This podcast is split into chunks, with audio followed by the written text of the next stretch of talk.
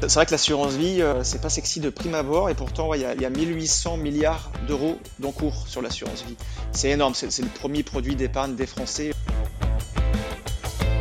On peut euh, ne pas avoir de diplôme du tout et comprendre le sujet et le maîtriser. C'est ça la chance euh, qu'on a, c'est vraiment un sujet, la finance personnelle, qui est accessible à tout le monde.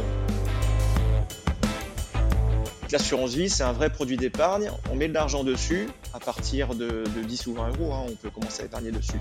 On met de l'argent dessus et euh, ça rapporte des intérêts ou ça rapporte des plus-values.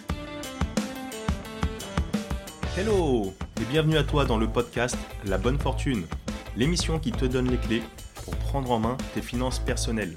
Je suis Ismaël Bernus, un entrepreneur heureux et avec la bonne fortune, mes invités se livrent sans filtre pour te donner les connaissances et les outils qui te permettent dès aujourd'hui de passer à l'action pour que tu puisses investir selon tes envies, selon tes choix et tes objectifs.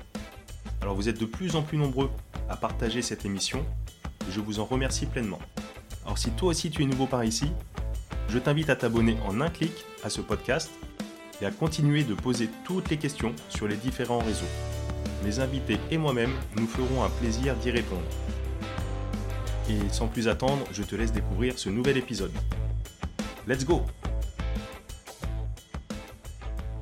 Et juste avant de débuter cet épisode, je souhaitais simplement vous dire que les portes du programme de l'accompagnement Investisseurs Heureux pour cette première session 2022 sont maintenant fermées.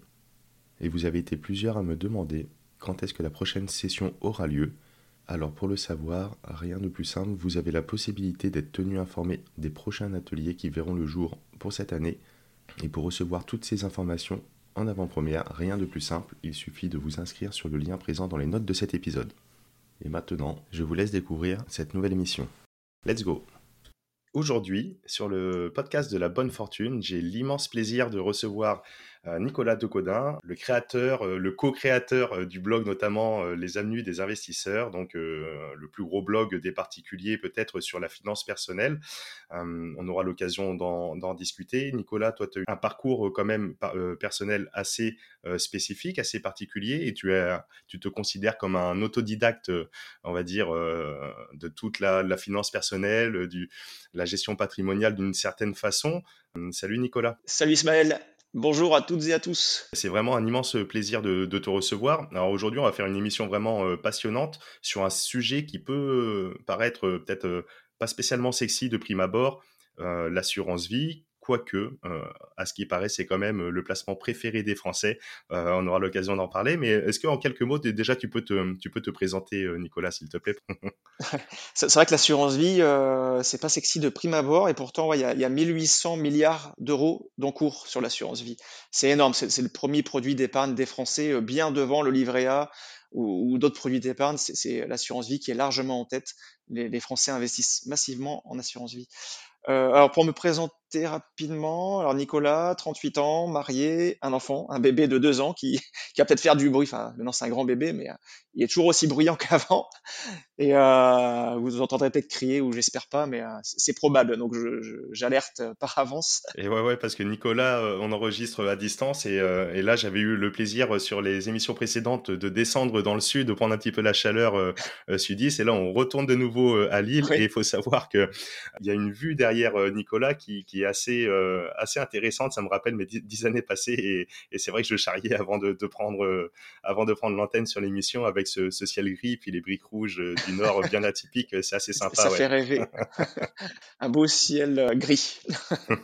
donc voilà, 38 ans. J'ai fait une carrière militaire avant. J'étais 15 ans officier.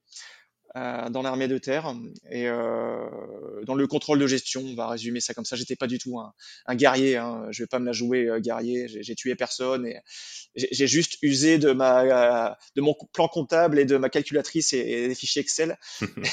et voilà, donc j'étais un parcours un peu financier, financier, gestion, comptable, avec une maîtrise en, en, en compta, compta finance mais il faut surtout pas se mettre des barrières et, se dire que si j'y arrive, si je comprends la finance personnelle, c'est pas parce que je suis euh, j'ai fait de la finance comptabilité, pas du tout, parce que j'ai vraiment pas étudié ça en, cours.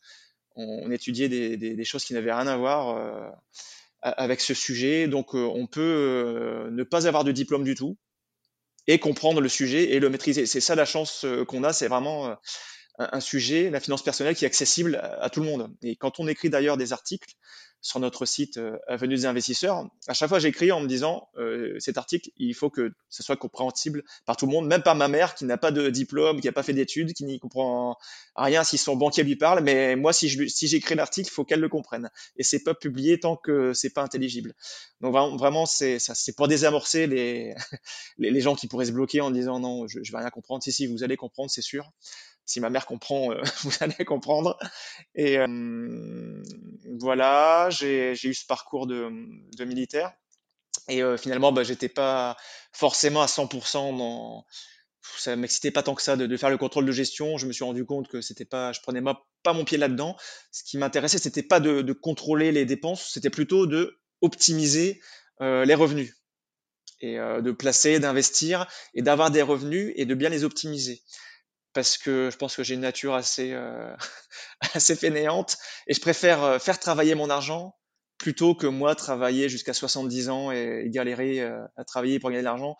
Euh, j'ai toujours, depuis tout petit, j'ai toujours placé, investi de façon à ce que ça soit le, mon argent qui, qui, travaille pour moi, qui me rapporte des, des, revenus et de façon à ce que moi je puisse avoir une vie plus cool et, et moins travailler pour l'argent.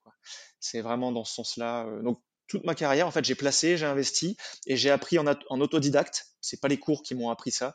J'ai appris en autodidacte d'abord en, investissant dans l'immobilier, en investissant en bourse, en, investissant en assurance vie, qui, qui est le sujet euh, du jour j'ai un peu touché à tout, les crypto-monnaies aussi, enfin tout ce qui existe, l'or.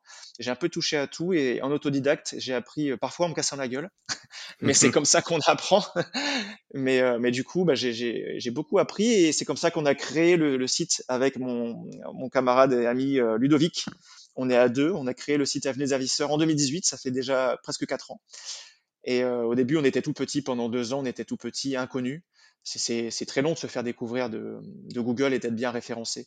Et naturellement, on s'est fait bien référencer par Google euh, à peu près fin 2020. Euh, ça, fait euh, un an ou deux. En 2020, on a commencé à être bien référencé par Google et, ce qui fait que maintenant, on est passé d'un petit blog inconnu à un blog, tu le disais tout à l'heure, où on est devenu le, premier blog de France indépendant sur les finances personnelles. On a 150 000 visiteurs par mois euh, qui viennent se renseigner pour savoir comment investir en, en, bourse, en immobilier, en assurance vie. On verra que l'assurance vie permet d'investir en bourse et en immobilier d'ailleurs. Euh, comment investir euh, en crypto-monnaie, c'est même pas notre spécialité parce que c'est une petite partie des finances perso. Hein. Faut, faut pas mmh. mettre 100% de son patrimoine dessus, c'est 5% on dit maximum en crypto-monnaie, c'est très volatile. Mais on en parle aussi comment optimiser fiscalement, défiscaliser, voilà, avec un, ton qui est très libre, où on n'est pas des banquiers, euh, on explique les choses simplement, on vend pas nos propres produits, on explique à chaque fois euh, comment ça marche et quels sont les meilleurs produits selon nous, selon nos grilles de lecture. Attention aux frais, attention à plein de critères différents, les services clients, etc. Et voilà, euh, je pense que ça marche parce qu'on explique les choses simplement et les gens comprennent, ils sont contents, ils, reviennent. Et voilà. Assez complet comme euh, présentation, je te remercie. Euh, du coup, Ludovic, euh, Ludovic Chaput, donc ton, ton, associé sur, sur la création de ce blog, etc., il était officier avec toi? Il a, Vous avez un parcours similaire Non, pas du tout. Alors lui, il est, euh, lui, il est, c'est un cerveau, il, est, il a un doctorat en, en physique-chimie. Il était chercheur il, a été chercheur pendant, pendant longtemps. Et euh, il était à Paris à l'époque. On s'est connus là-bas et on était sur un forum, un forum d'épargnants qui s'appelle HFR, euh, Hardware Forum. Enfin, là-bas, c'est pas un forum d'épargnants, c'est un forum où on parle de tout et rien. Euh, de, on peut parler, il y a des, des, sujets sur les voyages, des sujets sur les, je dis n'importe quoi, sur les lampes torches. Ça mhm. existe vraiment. C'est un forum très complet qui, qui parle de, de tout et n'importe quoi. Et il y a un topic sur l'épargne. C'est comme ça que j'ai découvert un peu le sujet aussi en, en 2009 quand je m'y suis bien intéressé après une opération extérieure où j'avais gagné pas mal d'argent. Je me disais comment placer. Et, c'est sur ces forums, je crois que je suis tombé en premier. Et, c'est là que j'ai beaucoup appris. Et, euh, et, du coup, j'y suis resté. Depuis, j'y suis toujours. Et c'est là que j'ai connu euh, Ludovic euh, sur ce forum d'épargnants on, parle, on parle de tous les sujets d'épargne. Et voilà, je l'ai connu comme ça et on s'est dit au bout de quelques années, bah, on va créer notre propre, notre propre site et, c'est ce qu'on a lancé en, en 2018. C'est vrai que je te rejoins pour, euh, pour ton site euh, et ce blog, donc euh, Avenue des investisseurs, c'est vraiment extrêmement complet. Je t'avoue que j'ai pris une bonne claque à, découvrir tout le contenu riche et puis j'aime cette approche avec un œil, on va dire, indépendant et un petit peu aussi avec des comparatifs, etc. etc. Ça pourrait se rapprocher, j'en ai un peu l'image un peu de le site Les Numériques pour tout ce qui est matériel IFI, oui, non, etc. Pourquoi? Et, et j'ai retrouvé un petit peu de ça chez vous. Ouais, je vois. Et donc, ouais, ouais c'est super, c'est super intéressant. Et puis, bah, c'est un peu plus au goût du jour que les anciens forums. Euh, à l'image du podcast euh, où je prends euh, énormément de plaisir chaque, chaque semaine aussi à décortiquer un des thèmes d'investissement particuliers. Et puis ben, aujourd'hui, pour reprendre un petit peu ton terme, on va, on, va utiliser un petit peu justement cette lampe torche pour éclairer un petit peu sur tout ce domaine de l'assurance vie. Il y a tellement de choses, tellement de choses à dire sur ce sujet. Alors, assurance vie, placement préféré des Français, on l'a dit. Euh, c'est un couteau suisse, c'est un véhicule d'investissement, c'est un. Est-ce que c'est un placement en or? Est-ce que euh, en quelques secondes, est-ce que déjà euh, peut-être voir commencer par casser les idées reçues que, que certains, certaines peuvent avoir, peut-être ta maman, peut-être mon père aussi qui m'écoute. et donc ça fait plaisir de, de, se rendre compte que voilà, on aborde des, des sujets qui, de dépoussiérer un petit peu tout ça, de les rendre accessibles, de les rendre fun, sexy. C'est tout le but du podcast. Et donc voilà, est-ce qu'on peut en, quelques secondes, peut-être quelques minutes, casser, commencer par casser un peu ces idées reçues et expliquer qu'est-ce qu'on peut faire, à quoi ça sert une assurance D'accord. Alors moi-même j'avais ces idées reçues. Hein, je me rappelle que c'est un ami qui m'en avait parlé quand j'étais étudiant. Il connaissait un peu parce que sa mère était en banque. Il m'avait dit mais ouvre une assurance vie, c'est génial. Et moi je comprenais pas. Je me disais mais, mais euh, je suis jeune, j'ai 19 ans euh, ou 20 ans euh, c'est pour les vieux, les assurances vie, qu'est-ce que c'est que ça? Je vais pas mourir demain. Et il m'avait pas expliqué ou peut-être que j'étais pas réceptif à l'époque, je ne sais pas, mais j'avais j'avais pas compris. J'ai compris ça tardivement, peut-être ben, quand je me quand je me suis penché dessus autour de 2009. Hein, j'ai compris que c'était pas une assurance d'essai déjà. Les gens comprennent assurance vie, ils comprennent assurance d'essai. Le terme est un peu un peu bizarre, c'est vrai, assurance vie. on pense à un produit d'assurance. Euh, mais non, avant tout, c'est un produit d'épargne. C'est, pas un produit à fond perdu. L'assurance d'essai, on, cotise. On parle de cotisation à fond perdu. On va mettre 10 euros ou 50 euros par mois dessus. C'est à fond perdu. Euh, ça ne produit pas de revenus. Tandis que l'assurance vie, c'est un vrai produit d'épargne. On met de l'argent dessus à partir de, 10 ou 20 euros. Hein, on peut commencer à épargner dessus. On met de l'argent dessus et euh, ça rapporte des intérêts ou ça rapporte des plus-values.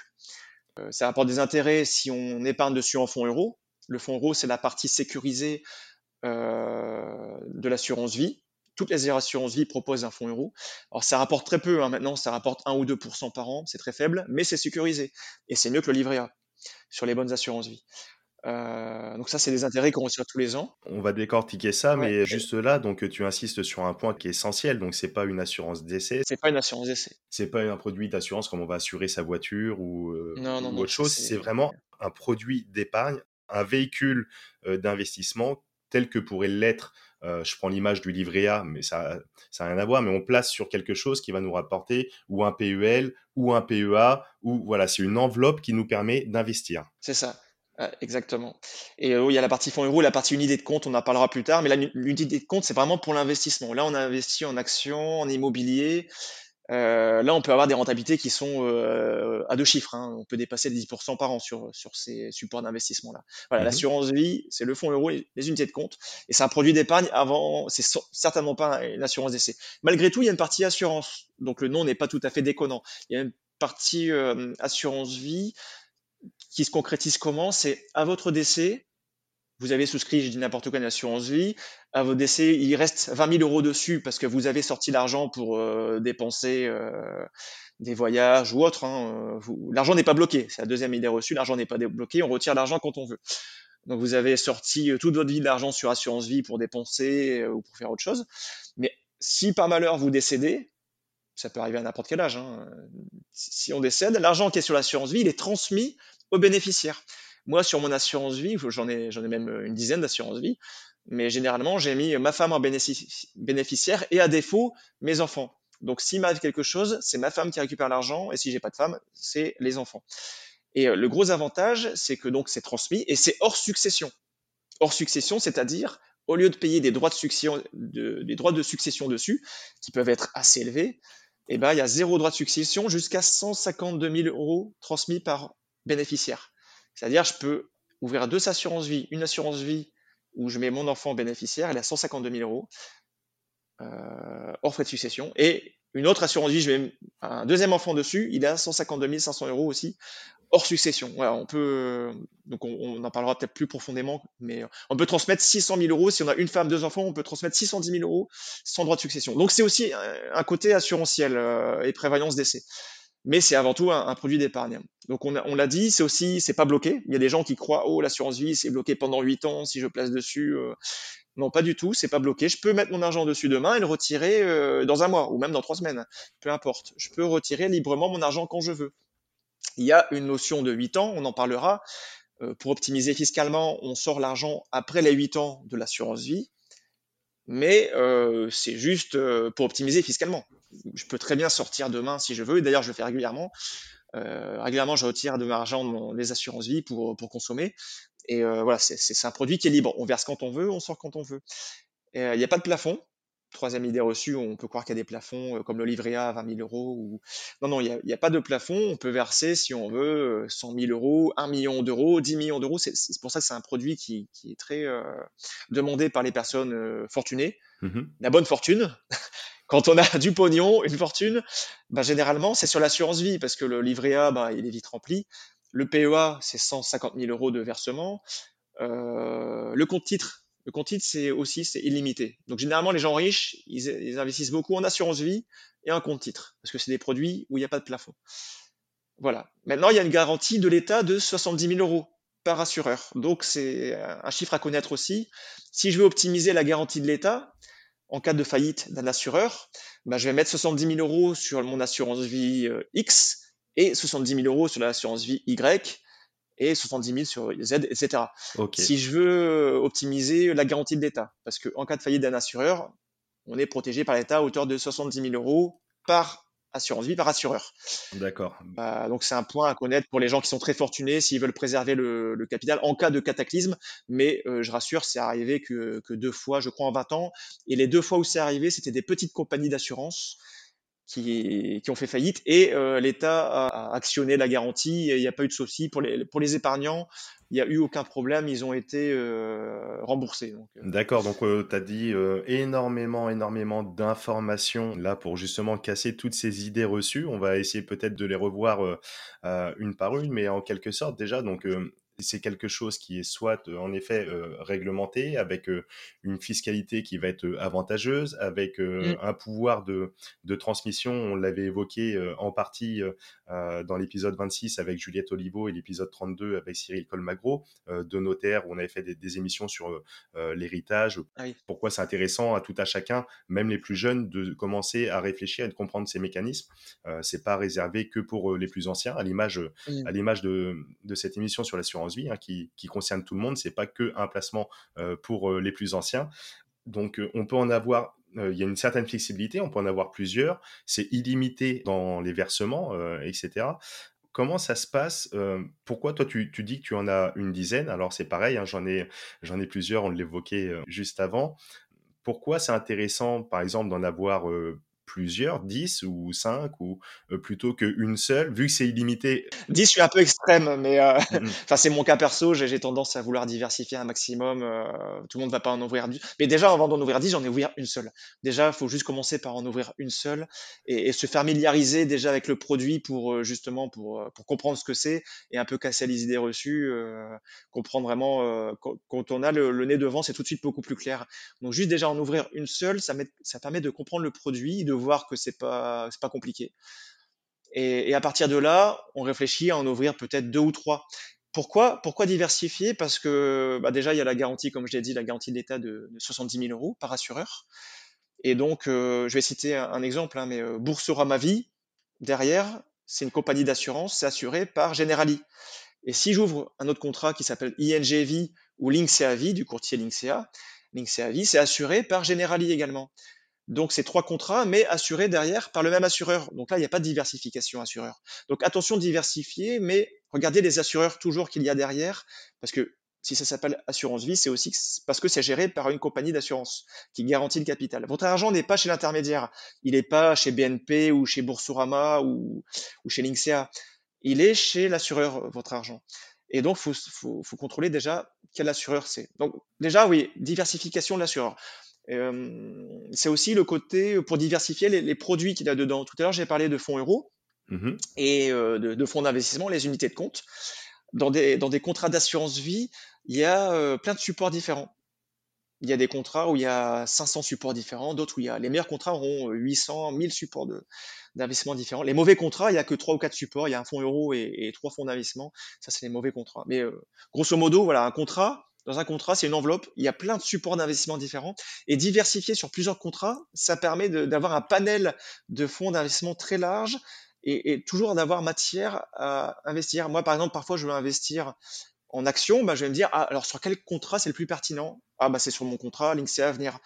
Euh, si je veux investir en immobilier, je vais me dire, ah ben là, le meilleur contrat pour ça, c'est Linksea Spirit.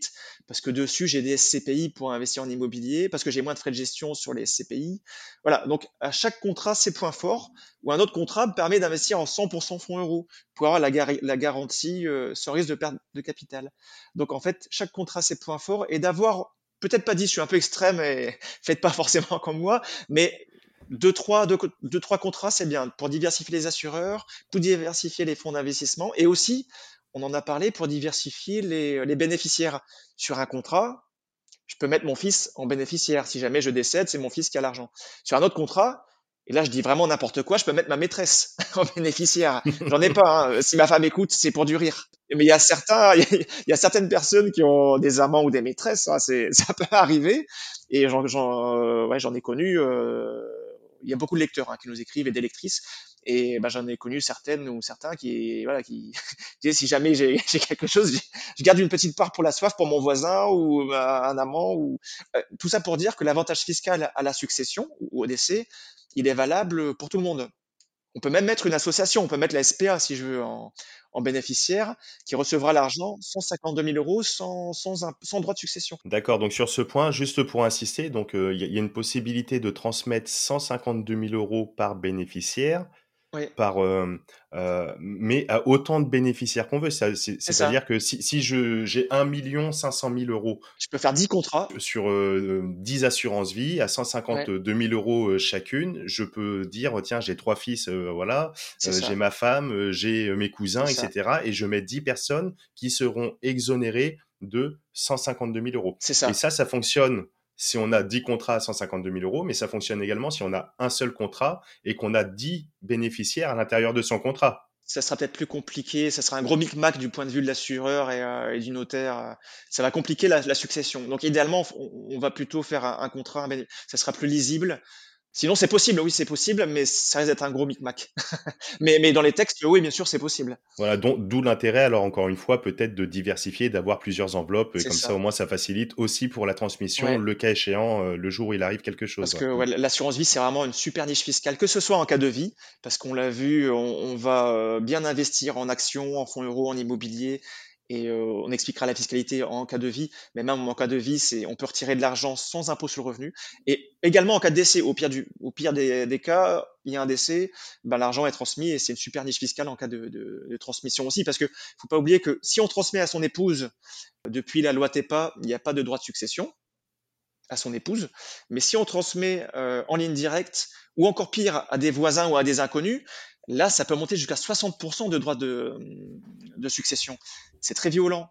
Donc désigner un voisin, une association ou un ami, c'est un super euh, cheat code de l'assurance vie parce que ça permet d'éviter les 60% de droits de succession quand on n'est pas en ligne directe. Euh, c'est un super cheat code. Donc ouais, c'est vraiment l'idéal en cas de vie et en cas de décès. C'est une super enveloppe.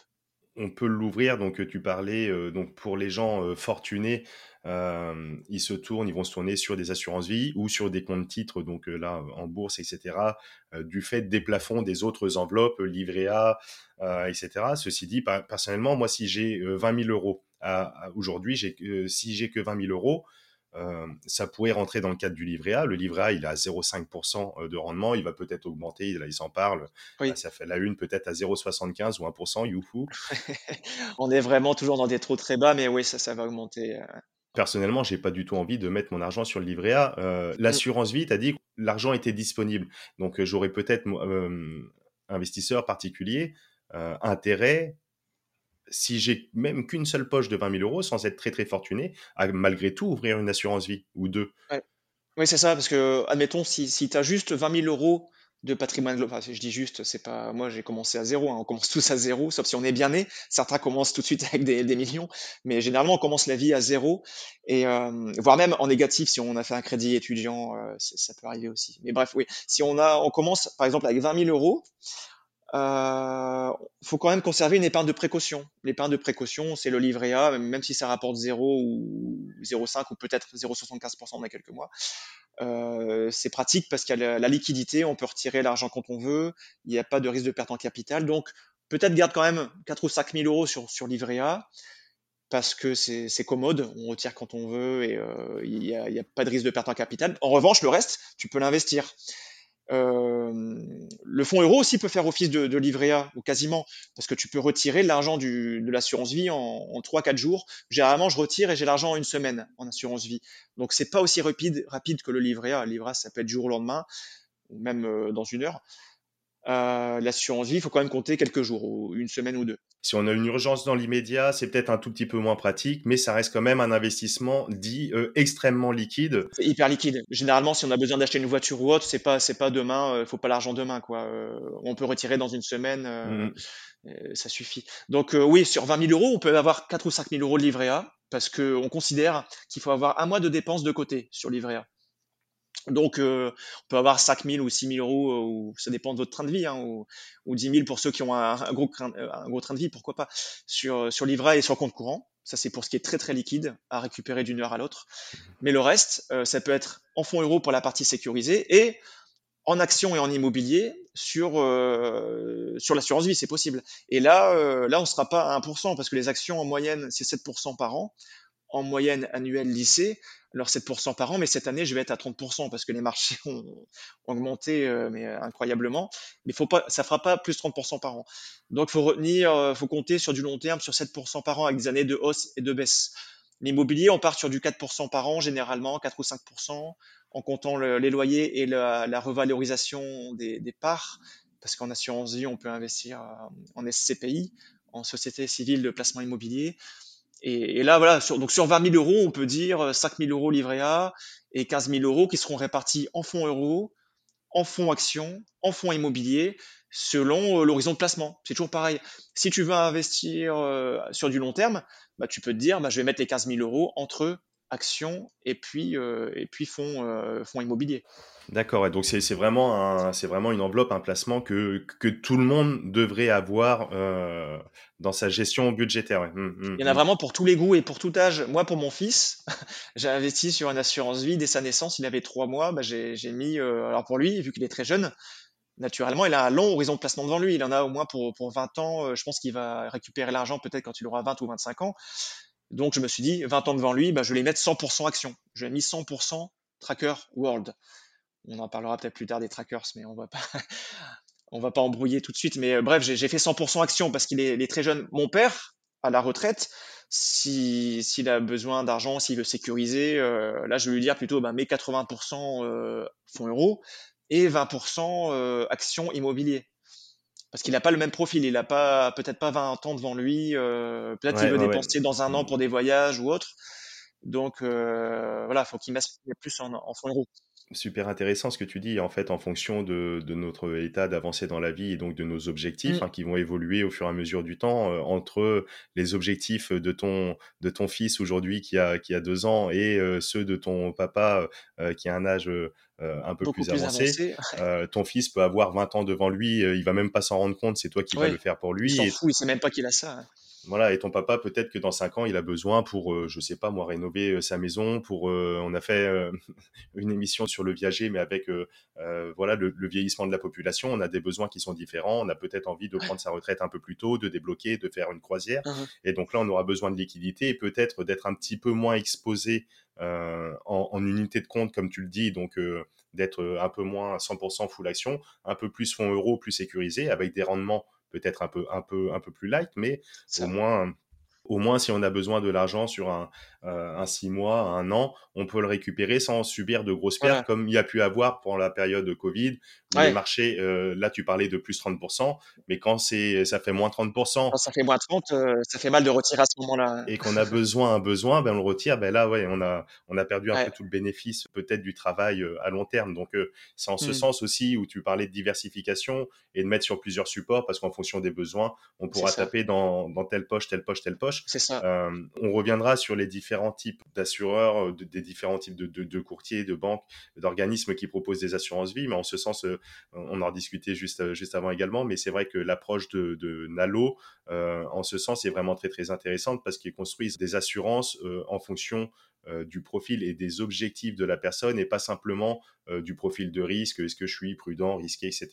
Mais vraiment en fonction de ses objectifs de vie. Et donc de là, euh, ils font, ils permettent une certaine répartition, comme tu viens de l'évoquer. Ouais, c'est ça. C'est l'allocation patrimoniale qui est vraiment personnalisée mmh en fonction des projets et, du tempérament de chacun. Ouais. Parce que c'est dommage d'avoir 20 ans devant soi et de faire 100% fonds euros. Ça veut dire qu'on va épargner en fait à 1% de rendement et c'est un gros gâchis. Alors que si on a de 20 ans devant soi et placé à 7% pendant 20 ans, on parlait tout à l'heure d'intérêts composés en off, on discutait avec Ismaël et on disait vraiment les intérêts composés c'est incroyable, mais les gens ont du mal à percevoir la puissance euh, des intérêts composés. Mais si on fait une petite formule mathématique, c'est monstrueux euh, placé à 7% sur 20 ans par rapport à 1%. Ouais. Exactement, on reviendra sur les intérêts composés juste après avec euh, un ou deux exemples vraiment très très très très faciles à, comprendre pour intégrer ce mécanisme. Euh, mais juste avant, euh, du coup, tu as parlé de la composition. Donc, tu as parlé de fonds euros, tu as parlé d'unités de compte, tu as parlé de éventuellement immobilier, peut-être de SCPI. Qu'est-ce qu'on trouve dedans? Est-ce qu'on peut décortiquer un tout petit peu ça? Comment Comment on le construit C'est nous qui choisissons Est-ce que est-ce que c'est l'assureur qui fait pour nous en fonction peut-être des, euh, des objectifs comme j'ai renseigné par rapport à Analo, leur type de euh, d'approche euh, Voilà. D'accord. C'est quoi exactement ce qu'on y retrouve dedans et comment ça se construit? Alors en théorie, une assurance vie c'est une enveloppe et on peut vraiment tout mettre dedans. Et c'est hyper souple. C'est-à-dire je peux commencer à ouvrir en 100% fonds euros mais demain, je peux me dire, ah bah finalement, maintenant j'investis à long terme, je veux investir en actions, donc je peux aller sur mon, compte en ligne, là, je vais sur mon assurance vie en ligne, tac, je clique, je peux faire ce qu'on appelle un arbitrage. Un arbitrage, euh, c'est pour dire, je désinvestis X pour investir dans Y. Par exemple, je désinvestis mes fonds euros pour investir la même somme en fonds actions, et je choisis mon fonds. Donc c'est pour dire qu'on choisit une allocation à l'origine, au début quand on ouvre, mais euh, durant toute la vie de l'assurance vie, c'est très souple parce que durant la vie, euh, on vit des dizaines d'années en principe. On change d'objectif et de projet. Donc heureusement, l'assurance vie, c'est une enveloppe. On peut euh, faire des arbitrages quand on veut. Et sur une bonne assurance vie, ça sera gratuit. Sur une mauvaise, ça sera payant. Mais euh, ouais, dès la base, déjà aussi, faut une, le principal à retenir, c'est qu'il faut ouvrir une bonne assurance vie. Parce que l'assurance vie, c'est juste un cadre fiscal. C'est pour dire l'assurance vie, vous aurez, si vous souscrivez une assurance vie, vous aurez telle fiscalité, en cas de vie, en cas de décès, et ça, ça, s'arrête là. Donc c'est juste une enveloppe, un cadre. Maintenant, il existe des dizaines d'assurances vie. Donc commercialement, il y a des banques qui vont commercialiser des assurances vie qui sont globalement très mauvaises, avec beaucoup de frais, avec peu de fonds d'investissement, euh, peu de liberté de, gérer. On ne pourra même pas gérer en ligne ou ça va être hyper compliqué, avec un mauvais service client. Et à côté de ça, il y a d'autres assurances vie qui sont super. On a mis des comparatifs qui sont super à tout point de vue, euh, vous avez une bonne gestion libre avec plein de fonds d'investissement différents, des centaines de, fonds d'investissement différents. Donc vous avez un choix qui est phénoménal et toute votre vie, vous pourrez changer, euh, arbitrer vers les, fonds qui sont les plus pertinents selon votre situation. Euh, vous avez des frais qui sont beaucoup plus bas, sans frais sur versement. vous avez un super service client quand j'appelle mes courtiers en ligne. Là, c'est en, trois sonneries ou deux sonneries, j'ai quelqu'un. C'est incroyable. Alors que quand j'ai failli signer chez la banque postale, bah là, mes parents qui y étaient, ils, ils arrivent à voir personne au bout du fil. Et, ou alors la, personne est malade, faut, faut rappeler le lendemain et espérer croiser les doigts qu'elle soit là. Ou... Enfin, c'était l'horreur. Donc on est gagnant sur tous les tableaux. Et en gros, donc, on va déjà sur un bon comparatif pour choisir son assurance vie. Et nous, on compare.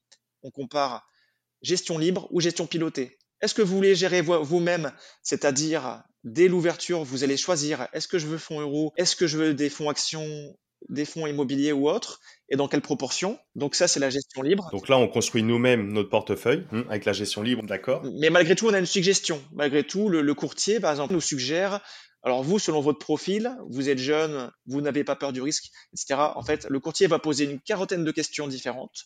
Ça s'appelle la réglementation KYC. Now your client, euh, connaissez votre client. Donc il y a plein de questions. Le, le courtier va cerner votre profil. À partir de là, il va vous dire, alors pour vous, je vous suggère telle allocation. Une allocation, c'est de dire X% fonds euros, Y% tel et tel fonds. Euh, est-ce que vous suivez cette allocation, oui ou non? Et donc je peux dire oui, je suis. Donc malgré tout, c'est gestion libre, mais malgré tout, bah, je suis, j'ai été conseillé. Ou je peux dire non, et là je prends la main. Si je dis non, et moi maintenant c'est mon cas, hein, je, connais bien, donc je dis non et je prends la main. Mais quand on débute, peut-être qu'il vaut mieux dire oui et, au moins la première année, voire euh, être guidé, être tenu par la main.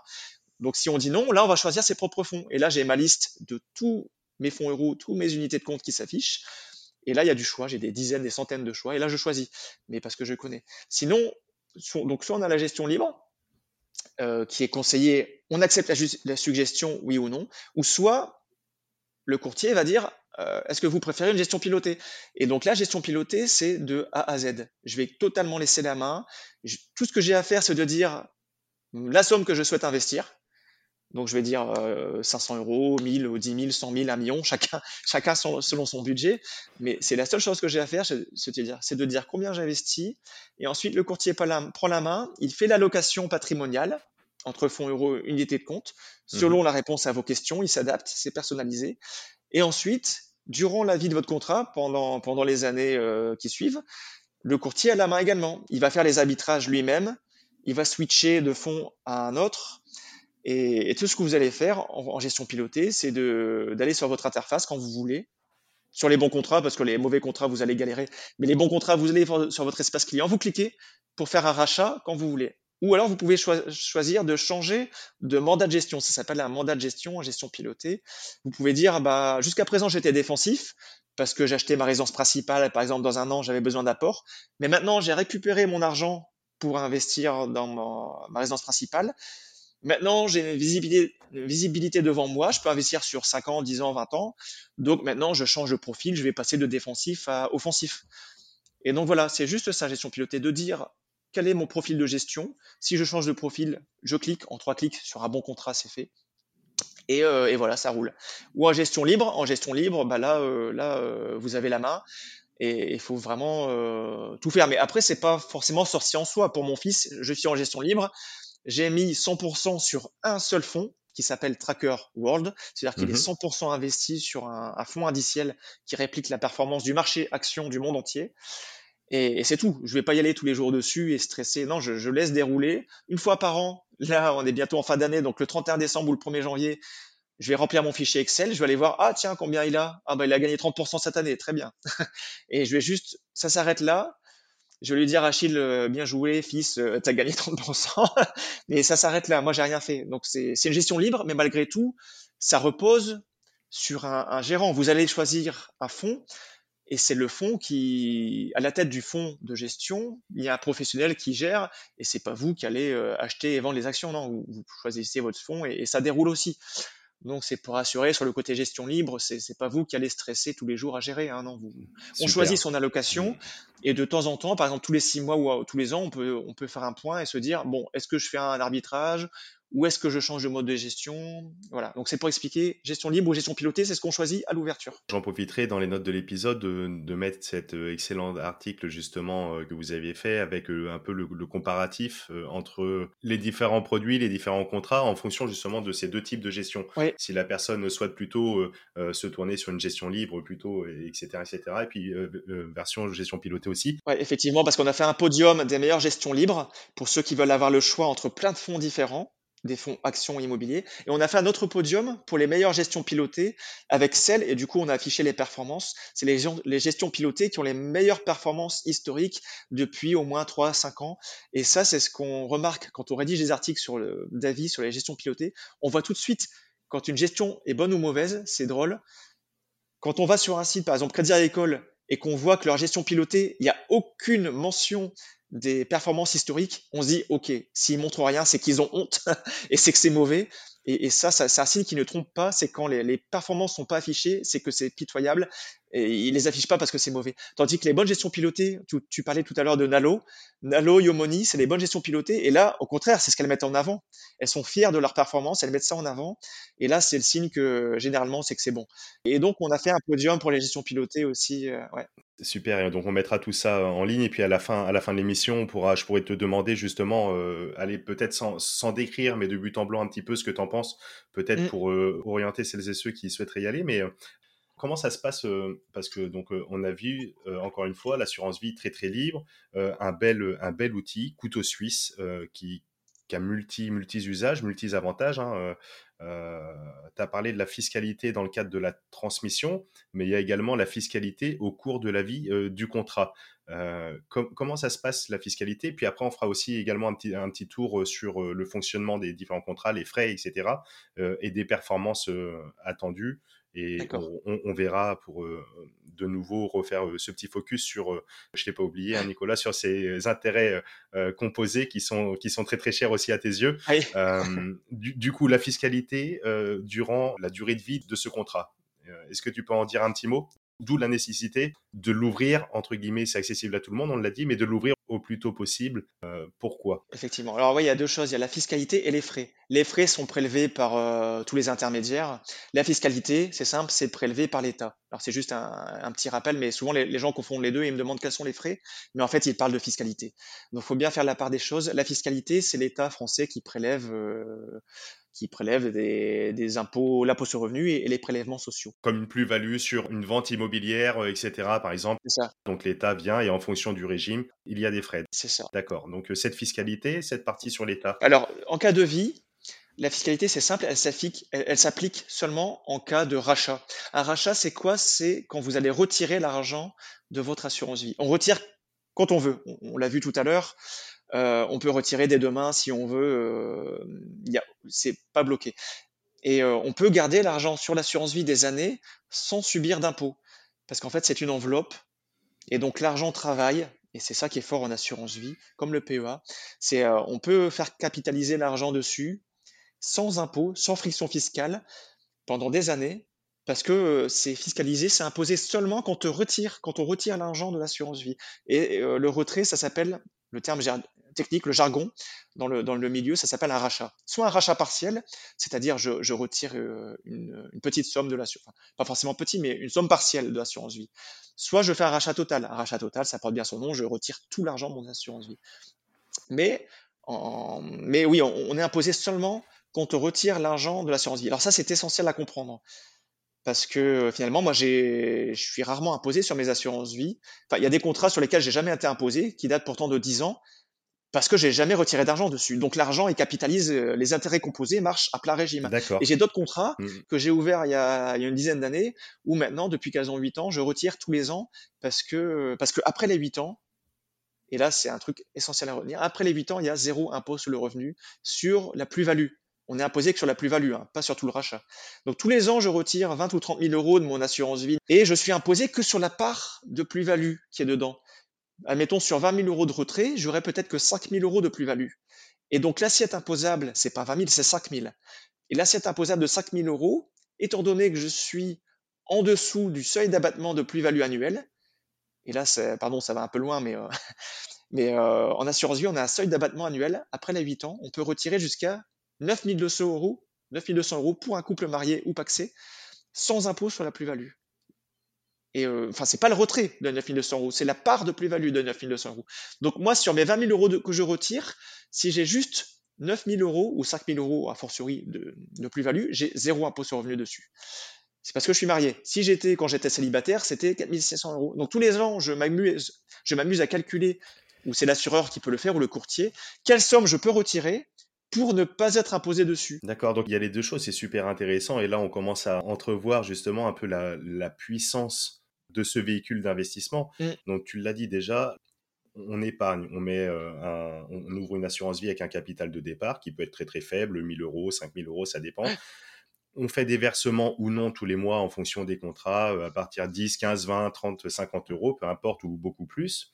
Oui, c'est libre, versement libre. Là, tu, tu as parlé tout à l'heure, peut-être cette année, d'une performance de l'un de tes contrats à 30%. Oui, parce que je suis 100% action dessus. 100% en action, donc il y a eu un marché qui était assez, assez fou cette année. Donc typiquement, tu as ouvert ton assurance vie, disons, pour une personne qui aurait ouvert son assurance vie au 1er janvier.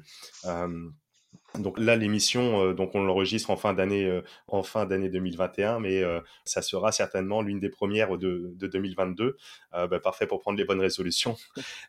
donc pour en, revenir, donc ton contrat pour quelqu'un qui aurait ouvert une assurance vie au 1er janvier 2021, il aurait mis 100 000 euros dessus, 100% fonds action, une bonne assurance vie avec peu de frais, etc. On y reviendra après. Il fait 30%, donc il a gagné typiquement 30 000 euros. C'est ça. Il a 130 000 euros à la fin de l'année. Il a rien à déclarer tant que ça reste dans l'enveloppe Rien à déclarer. Il y a 0, 0, 0 fiscalité. Et l'année d'après, son contrat va travailler ses intérêts sur cette base de 130 000 euros. C'est ça.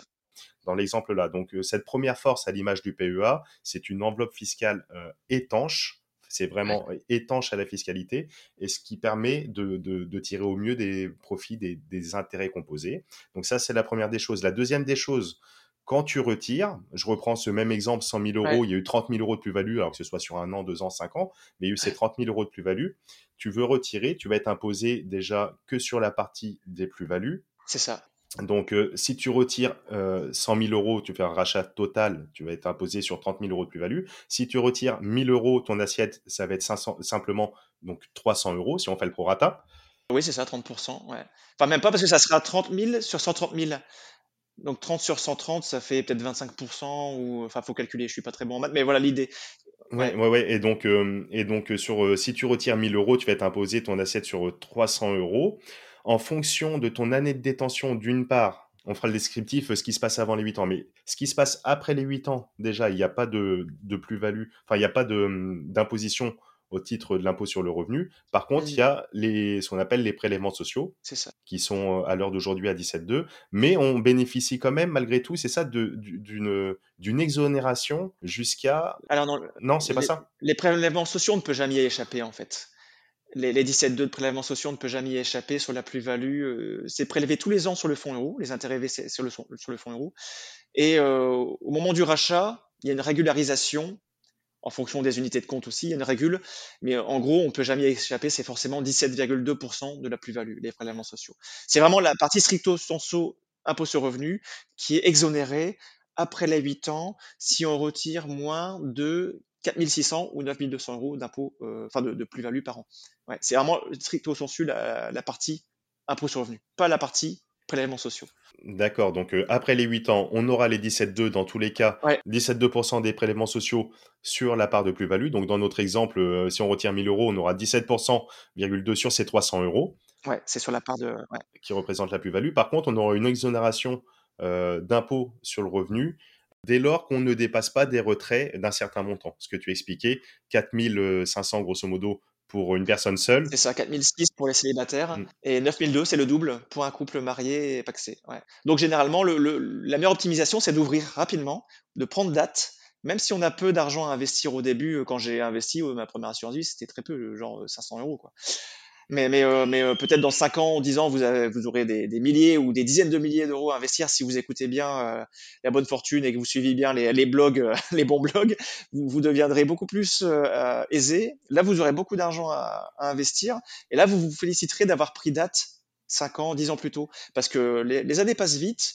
Et quand votre contrat aura 8 ans, vous vous direz, ah ben génial, maintenant je peux retirer et je vais calculer combien je retire de façon à avoir moins de 9200 euros ou moins de 4600 plus-value dans la part, euh, dans le capital retiré. Et, euh, voilà, donc c'est optimisé. Euh, moi, aux petits oignons, tous les ans, je retire, ça fait moins de 9002 et donc zéro impôt sur revenu sur la, somme retirée. Et je peux réinjecter à la limite, je réinjecte tout de suite l'argent dessus. Et comme ça, la part de plus-value dans le capital global du contrat, la part de plus-value diminue.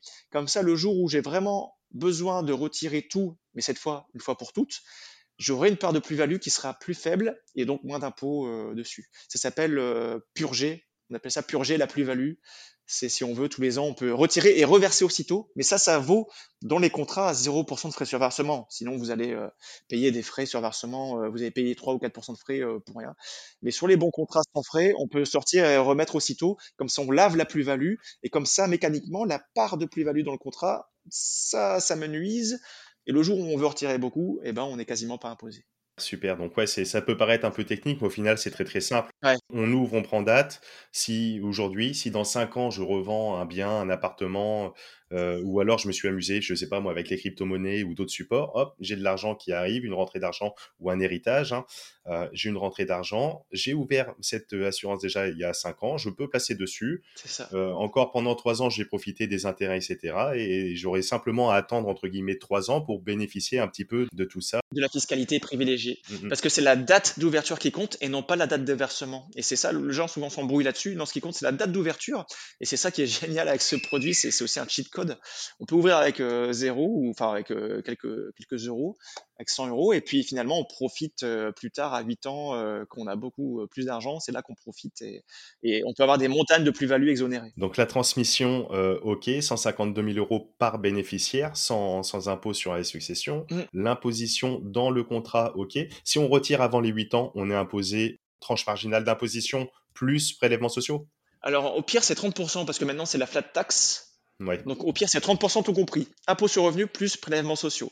30% de flat tax sur la part de plus-value, bien sûr, hein, pas sur tout le retrait. Et euh, donc ça, c'est avant 8 ans au pire. Ou on peut toujours opter pour euh, l'impôt sur revenu, c'est-à-dire le, barème, le barème progressif de l'impôt sur le revenu. Si on est en tranche 0% ou en tranche 11%, c'est plus intéressant de opter pour le barème de l'impôt sur le revenu. Maintenant, si on est en tranche TMI, tranche marginale d'imposition, 30, 41 ou 45%, il vaut mieux opter, la il faut choisir pour la, pour la flat tax par défaut. Par défaut, c'est la flat tax. Bah Mais si vous êtes en tranche 0 ou 11%, prenez le barème fiscal de l'impôt sur le revenu, ça sera moins imposé parce que 0 plus 17,2, ça fait 17,2, c'est moins que 30%. Très très clair.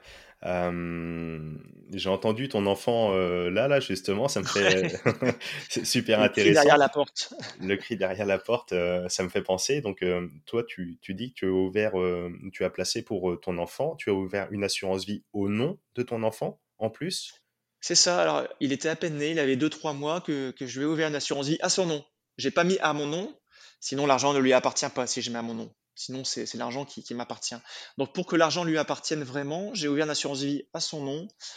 Euh, et on a un article là-dessus aussi qui explique comment, comment placer pour ses enfants. Parce qu'il y a des contrats qui sont euh, pas adaptés du tout pour les enfants ou c'est une galère avec les assureurs, c'est pas possible. Donc on a filtré les, contrats qui sont possibles d'ouvrir pour des enfants et qui en même temps sont, sont intéressants avec très peu de frais et, des bons fonds d'investissement.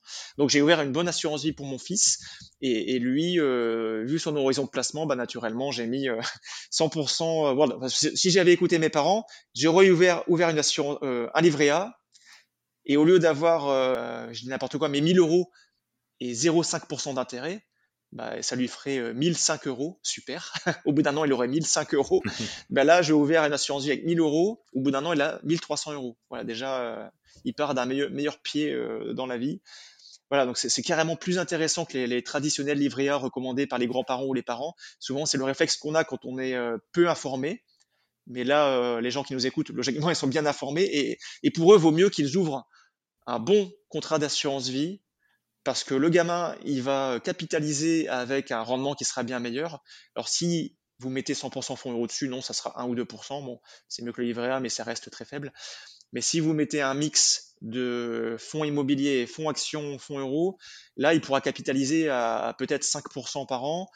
Et là, là c'est énorme. Si vous faites 5% par an pendant 20 ans par rapport à 0,5% par an pendant 20 ans, euh, au bout du compte, dans 20 ans, le gamin, euh, soit il paye son permis, ou soit il paye à la fois le permis et la Clio, ou je sais pas quelle voiture il voudra, mais, mais au bout du compte, ça sera énorme la différence de capital dans 20 ans. Pour une même somme épargnée tous les ans ça revient un petit peu ce que, ce que tu disais sur euh, justement tout à l'heure les, intérêts composés. En fait, je vais prendre un exemple chiffré très très simple.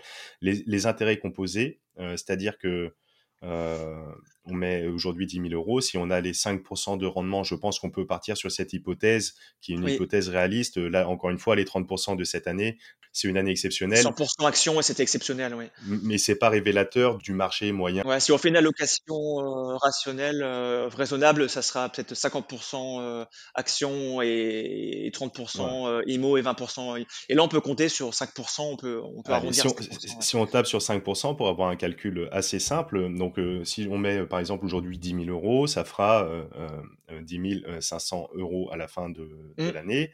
Gagner 500 euros au lieu de 50 euros dans le cadre du livret A. Donc déjà 500 versus 50 dans cet exemple-là pour une année, mais le fait de les intérêts composés, c'est toute la magie de la chose, c'est de réinvestir le fruit de ces intérêts, le fruit de ce mmh. capital qui a été créé de par les intérêts et de faire cette boule de neige. Parce que donc l'an prochain, dans ce même exemple, on repartira non pas sur une base de 10 000, mais de 10 500 ce qui va reproduire un peu plus d'intérêt et encore un peu plus et encore un peu plus.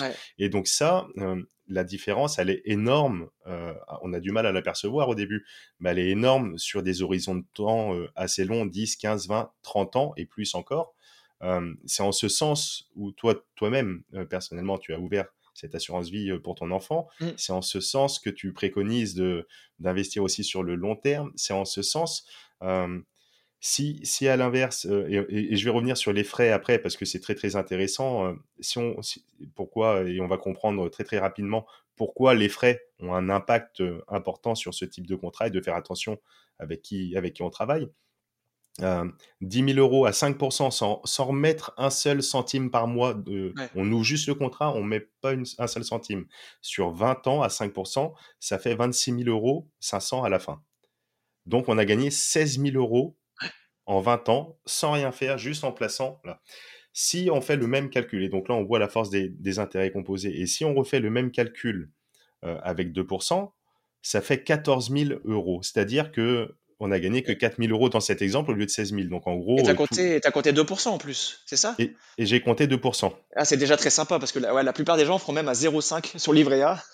Donc ouais, t'as déjà été sympa et malgré tout, euh, la conclusion, elle est clairement. Euh, Exactement, et je, prends cet exemple justement pour faire cette transition par rapport euh, au, warning qui doit être fait par rapport aux personnes qui souhaiteraient ouvrir une assurance vie, etc., de faire attention sur ce qui est proposé. On a bien compris qu'il y a différentes approches. Euh, gestion libre, gestion euh, euh, pilotée, accompagnée. On a bien vu qu'il y avait différents fonds dedans, mais les, courtiers, les banques, les assureurs qui nous proposent tous ces contrats, ils nous le proposent, c'est très bien, ils veulent nous accompagner, mais ils veulent bien aussi se, rémunérer. Hein. Il n'y a, pas de, a pas de magie. Mmh. Et, et c'est là où en dehors de la composition du fonds, en dehors du service client, en dehors de toutes ces considérations qui sont importantes à prendre, il y a également ben, les commissions, les frais, le coût du service qui est apporté. Et c'est là où ça va être très très disparate entre tout, tout ça. Grosso modo, est-ce que tu peux nous en dire un peu plus? Moi, je, cible d'une part les acteurs, on va dire bancaires traditionnels, qui ont pignon sur rue, d'une façon générale, qui eux ont des frais fixes, des coûts vraiment très très importants et d'autres peut-être les banques ou les courtiers en ligne, nouvelle génération, 100% digital, qui sont peut-être avec des services plus smart, plus cool et, beaucoup plus neutres en termes de frais pour le mmh. coup. et qui peuvent faire une différence. Et j'en reviens juste pour conclure sur cet exemple avec les 5% ou les 2%, c'est que de temps en temps, on peut voir euh, certains qui proposent des frais d'entrée à 3%. C'est pour ça que j'ai pris cet exemple. Ça bouffe toute la perte. Ou alors des frais d'entrée à 3%, plus des frais de gestion euh, tous les ans à 2, 3, 4, 5%, et éventuellement des frais de sortie. C'est délirant. Euh, comment ça fonctionne? C'est quoi ton, ton œil là-dessus, Nicolas? Bah, Alors, moi, c'est très, très pragmatique. Hein. la performance nette d'un produit, c'est quoi? C'est la performance brute moins les frais. Donc la performance brute, on a vu qu'on peut euh, l'améliorer en prenant les bons fonds d'investissement sur les bons contrats. Sur un mauvais contrat, on n'aura pas de bons fonds d'investissement, donc c'est mort. Mais donc faut prendre un bon contrat avec des bons fonds d'investissement pour avoir une bonne performance brute. Et ensuite, vu que la performance brute est diminuée des frais, eh ben, il faut trouver des contrats avec de faibles frais pour avoir une bonne performance nette. Il faut optimiser les deux, bonne performance brute et faible frais. Et, euh, et les frais, on se rend compte que dès l'ouverture, on les connaît les frais. Dès l'ouverture, on, sait que les frais ils sont élevés ou ils sont pas élevés. Mais on, sait donc il faut vraiment faire attention aux frais. Il faut, faut pas signer des contrats avec des gros frais. Et c'est ce qui m'a amené justement à me passionner pour le sujet des, finances perso en, 2009. Parce qu'en rentrant d'opérations extérieures, j'avais de l'argent, j'ai voulu voir ma banque. Et ma banque a voulu me vendre, c'était la, banque postale. Ils ont voulu me vendre une assurance vie, je crois qu'il y avait 3 ou 4% de frais sur versement. Et là, je me suis dit, mais euh, ça me paraît bizarre. Euh, enfin, j'y connais rien, mais ça me paraît bizarre ce truc. Euh, pourquoi, pourquoi je verse 10 000 euros ou 30 000 euros Je sais plus combien je voulais verser, mais c'était pas mal. Hein, c'était quelques dizaines de milliers d'euros. Je crois que c'était 30 ou 40 000 euros. Au lieu d'avoir un petit cadeau, au contraire, ils me demandent de payer 3% de frais. C'est abusé. Donc, je me suis renseigné. C'est là que je suis tombé sur le forum. Et là, j'ai découvert le monde merveilleux des finances perso. je suis tombé dedans. Et là, effectivement, bah, j'ai laissé tomber la banque postale. J'ai dit bon, bah merci, mais euh, on se verra plus tard. Au revoir, madame. Et j'ai signé un bon contrat sans frais de versement. Et là, d'entrée de jeu, sur 30 000 euros, bah, j'ai économisé 900 euh, euros, quoi, les 3% de frais. Donc déjà, faut avoir des contrats sans frais de versement, parce que tout de suite, c'est des, des, grosses économies. Euh. et tout de suite, j'avais 30 000 euros qui travaillaient, au lieu d'avoir seulement 29 100 euros s'ils me prenaient 3% de frais. Donc tout de suite, j'ai plus d'argent qui compose, les, intérêts composés. Et en plus, bah, j'évite de perdre 900 euros bêtement. Donc voilà, déjà, zéro frais sur versement. Et en, plus, en plus, faut, faut faire attention aux frais de gestion. Alors les frais de gestion, là, vous pouvez pas y échapper. Il y aura forcément des frais de gestion parce que les assureurs, ils vont pas travailler gratuitement, c'est sûr. Il y a des frais de gestion qui, euh, bah, d'après nos comparatifs, ce qu'on observe sur le marché, sur les, les centaines de contrats d'assurance vie qui existent, ça s'étale entre 0,5% par an sur l'encours sur gestion Mmh. L'encours sous gestion, c'est l'argent que vous avez placé sur votre contrat d'assurance vie. Ça va entre 0,5%, les meilleurs contrats, jusqu'à 1%, les moins bons contrats. C'est du simple au double. Et ça, mine de rien, c'est énorme. Quand vous avez un, fonds euro qui rémunère 2% euh, ou, ou des fonds d'investissement qui rémunèrent 3% en moyenne, euh, si vous prenez 0,5% de frais par an ou 1%, bah, vous comprenez bien que si votre contrat est rémunère que 2% par an, mais qu'on vous prend 1% de frais de gestion, et qu'en plus il faut verser 3% de frais sur versement, bah là vous avez un, vent de face qui est énorme, et vous êtes comme le cycliste qui a un vent à 100 km heure en face de lui, il a beau être euh, le comment euh, Richard Virenque, bah c'est plutôt j'ai 38 ans que j'ai des, des, vieilles références. vous êtes Richard Virenque ou Poulidor, vous avez beau pédaler comme un malade à 50 km heure, mais si en face de vous vous avez un vent de 100 km heure, ben, vous allez reculer, quoi. Et c'est ce que tu as vu sur ton assurance vie. Tu me racontais ta assurance vie où tu as placé, euh, je sais plus combien, mais. Et pourtant, le marché, il est très haussier depuis un an, 30% euh, les actions. Et malgré tout, tu as à peine récupéré euh, l'argent que tu avais placé dessus. Parce que tu avais des, ventes face incroyables, les frais sur les de malades. Donc non. Euh... Ce que je t'ai expliqué pour faire un petit, un petit focus là-dessus, et, justement, c'est là où c'est intéressant, parce que comme tu dis, euh, bon, tous ces frais à l'entrée, ces frais de gestion, etc., il faut être vigilant hein, de, de, ce qu'on achète, parce que ça peut bouffer toute la performance. Et, euh, et, pour ma part, ouais, comme, comme je te le disais, suite à la vente d'un logement, ma banque qui m'avait financé ce, ce logement voulait récupérer les fonds pour rembourser par anticipation le crédit. Et moi, je voulais conserver ces fonds. Et donc, le deal qui avait été trouvé, quand même, c'était de, de, de, de, mettre en placement, en garantie, en nantissement, euh, une partie de ces fonds. Et donc, j'ai ouvert une assurance vie pour entière pour mettre en face.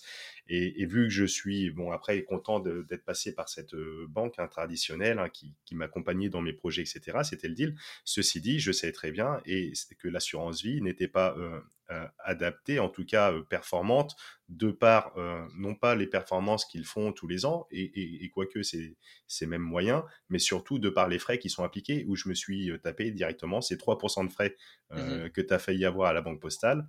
Alors moi, c'est pas la banque postale, c'est une autre, je citerai pas, mais c'est une banque Capignon sur rue traditionnelle qu'on connaît tous, hein, un gros groupe, où je me suis tapé ces 3% de frais, plus des frais de, de, gestion, et donc cette somme qui a été placée en 2018, malgré un marché haussier depuis trois ans, à l'heure d'aujourd'hui, je ne suis même pas encore retombé, alors j'y suis presque, hein, mais à, l'équilibre de ce que j'ai mis. C'est quel gâchis. Donc j'ai un placement, même si j'ai mis euh, l'ensemble sur euh, le, livret A, aurait été même plus performant. Mmh, c'est ça.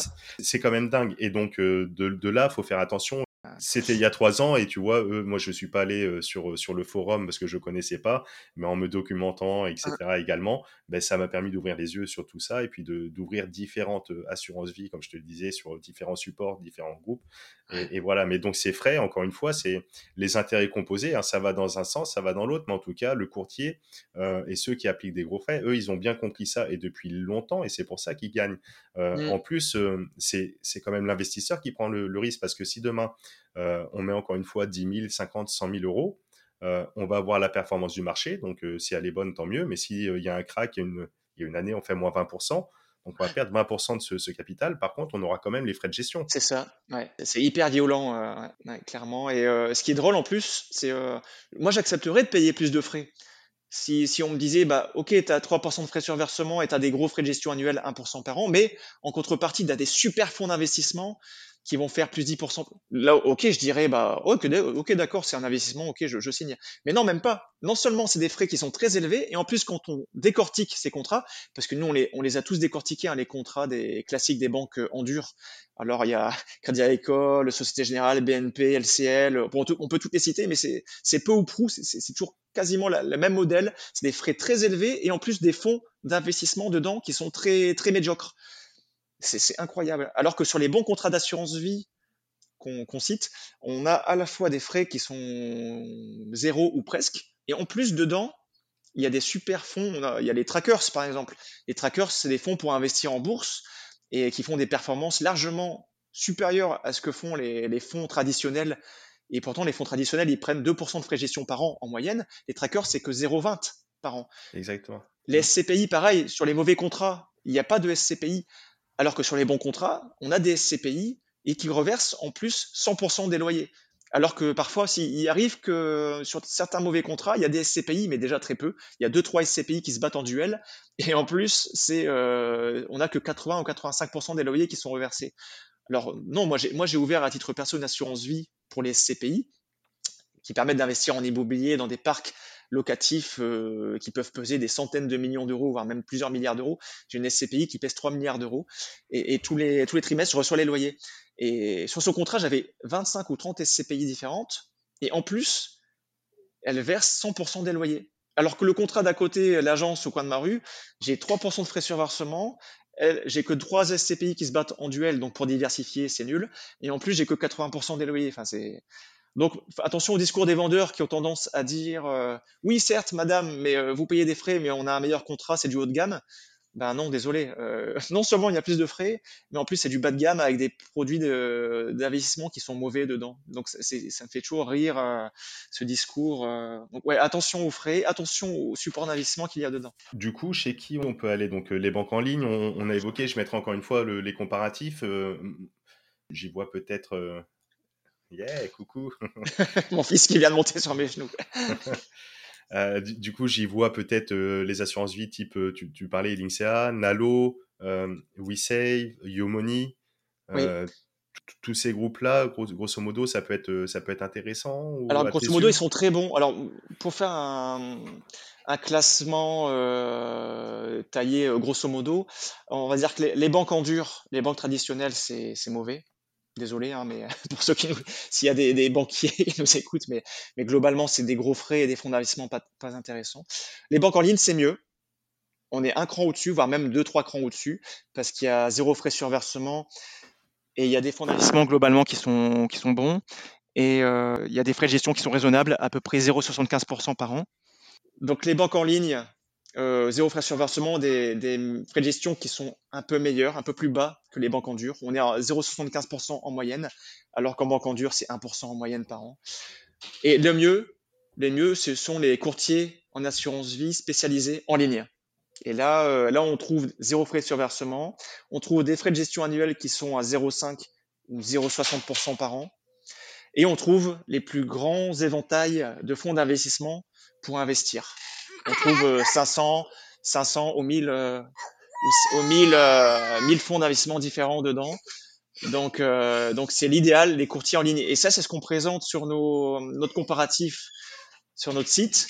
On a un comparatif pour comparer les meilleures assurances vie plutôt en gestion libre.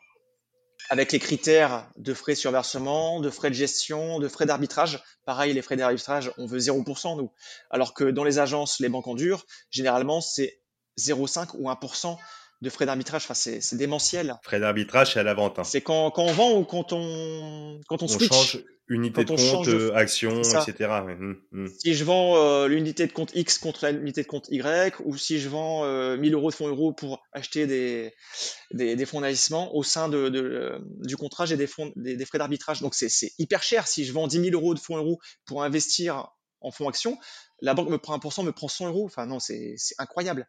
Donc, c'est des frais à, tous les étages. Frais sur versement, frais quand tu arbitres dedans, frais quand tu. Euh, des frais de gestion de 1%. Enfin, c'est il reste plus rien au bout du compte. Donc, oui, dans nos classements, on met aussi le critère frais d'arbitrage zéro. On met le nombre d'unités de compte. Est-ce qu'il y a des SCPI dedans? Est-ce qu'il y a des trackers? Parce que pour nous, c'est les meilleurs fonds pour investir. Les trackers, c'est beaucoup plus économique et, ça fait mieux de performance pour les actions. Ça fait une meilleure performance. Les SCPI, c'est génial si on veut investir en immobilier. Donc on les met en avant, alors que les assurances vie traditionnelles, il n'y a ni trackers, ni SCPI, ou c'est très rare.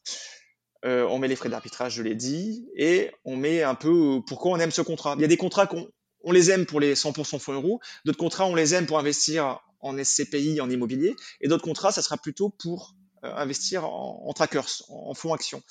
Et ça c'est le premier, le premier euh, podium classement gestion libre. Et on a un deuxième podium, la gestion pilotée.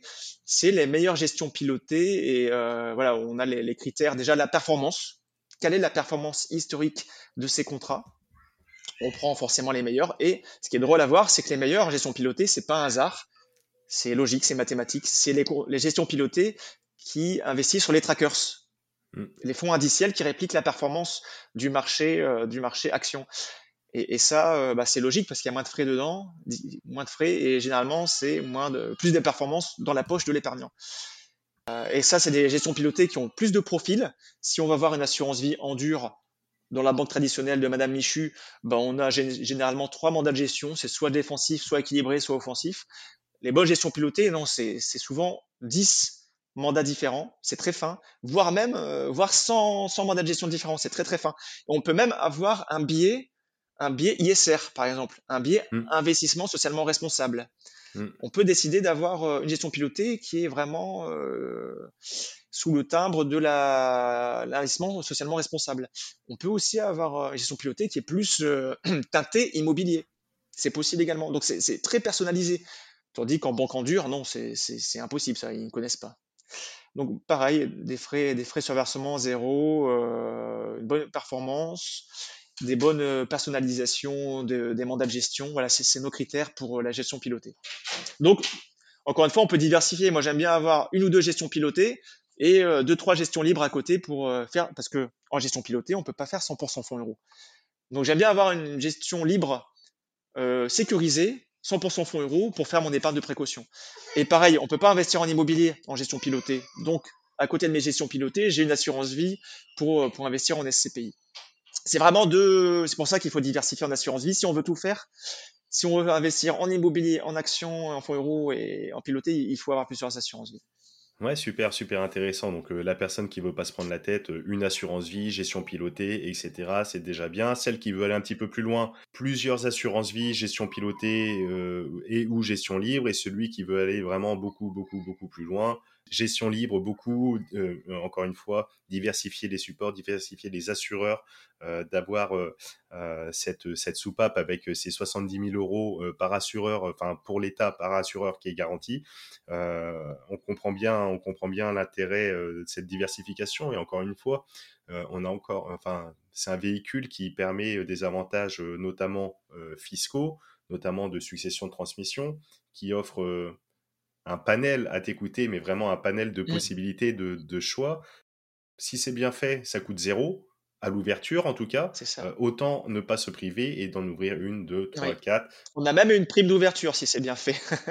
Parce qu'on passe sur, sur mon blog et on a des, euh, on a négocié avec, euh, tu parlais de Nalo tout à l'heure, ou Yomoni, ou même Linksea, avec les meilleurs, on a négocié pour nos lecteurs et des, des offres à l'ouverture.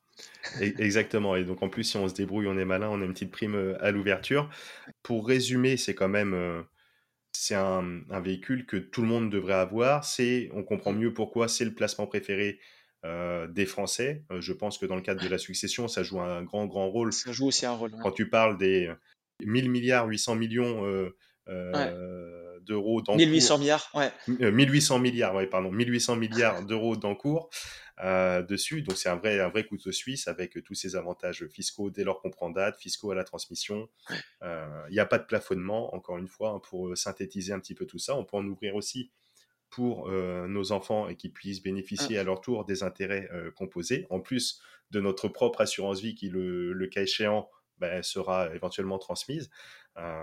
Donc ouais, ouais, c'est super, super intéressant. Toi, euh, Nicolas, en dehors de l'assurance vie, est-ce que tu as d'autres classes d'actifs ou toi personnellement Alors oui. Tu y investi que tu apprécies particulièrement? Alors en fait, pour, pour moi, l'essentiel, c'est de diversifier son patrimoine.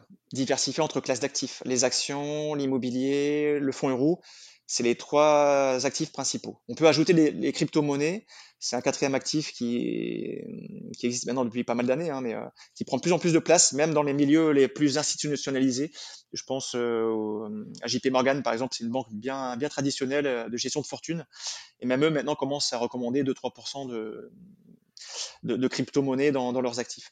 Mais pour faire simple, les trois plus grosses, actions, immobilier, fonds euros, moi j'optimise les enveloppes. Donc les actions, je les fourre, pour parler clairement, je les fourre en PEA, en assurance vie, parce que le PEA, c'est aussi une super niche fiscale. Je les mets au maximum en assurance vie, en PEA, pour optimiser fiscalement. Euh, l'immobilier, j'en ai euh, en assurance vie, via les SCPI, mais j'en ai aussi en direct, hors assurance vie. J'ai des SCPI hors assurance vie. J'ai ma résidence principale, aussi, que j'ai acheté à Lille, euh, tu vois derrière moi. Euh, j'envisage d'acheter peut-être un LMNP l'année prochaine euh, à Paris ou à Nice, de faire du loglé, euh, du leblé, loueur meublé non professionnel. Ouais, c'est ça. Louer en meublé non professionnel. J'envisage de le faire. Et le fonds euro pour la sécurité. Il me reste toujours une poire pour la soif, c'est le fonds euro. Comme ça, ça me sert d'épargne de précaution. Ça me sert aussi si, si demain il y a un crack parce qu'il faut pas se leurrer, hein, euh, les cracks immobiliers, ça arrive, euh, enfin les cracks actions, pardon, ça arrive tous les 3-4 ans, euh, ou ça peut même se reproduire encore l'année prochaine. Hein. Donc moi, j'ai toujours des fonds euros, quelques dizaines de milliers d'euros en fonds euros, parce que ça peut me servir, si besoin, je récupère, je fais un rachat, dans une semaine j'ai l'argent et j'investis ça sur les marchés, soit au sein du, de mon assurance vie, donc là c'est un simple arbitrage, ou soit je retire de mon assurance vie et je place euh, sur PEA ou compte titre. Mais le, fonds euro, ça reste essentiel, même si ça rémunère que 1% par an, ça reste essentiel parce qu'on ne peut pas avoir tout son patrimoine investi en actions immobilières c'est du long terme, les actions l'immobilier. J'ai besoin d'avoir toujours des fonds euros pour mes besoins urgents ou pour le, mon épargne de précaution ou de sécurité si j'ai besoin pour, pour investir demain, par exemple, si j'ai une super opportunité, ben, je vais pas vendre un appartement ou je vais pas vider mon PEA. Non, je vais prendre sur mon fonds euro. Donc moi, je, voilà, mon patrimoine, c'est grosso modo euh, ce qui est long terme. Ce que je veux investir à long terme, je fais 50% actions, 50% immobilier, en optimisant bien le PEA, l'assurance vie ce que j'investis, euh, ce que je veux garder à court terme, c'est le fonds euro. Ok, ouais, donc un mix entre voilà, tes objectifs euh, long terme, court terme, et en plus euh, des différents véhicules qui sont plus ou moins liquides pour en optimisant les enveloppes.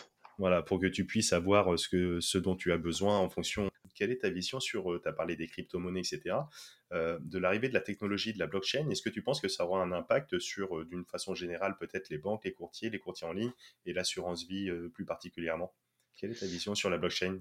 Franchement, j'y connais vraiment pas grand-chose en tout ce qui est crypto-monnaie. J'essaye de lire, hein, de me documenter là-dessus, mais ça reste encore un peu nébuleux. Mais euh, il y a moyen que ça disrupte le marché euh, des courtiers. Euh, c'est des gros, faut savoir, c'est des gros dinosaures, hein, les assureurs.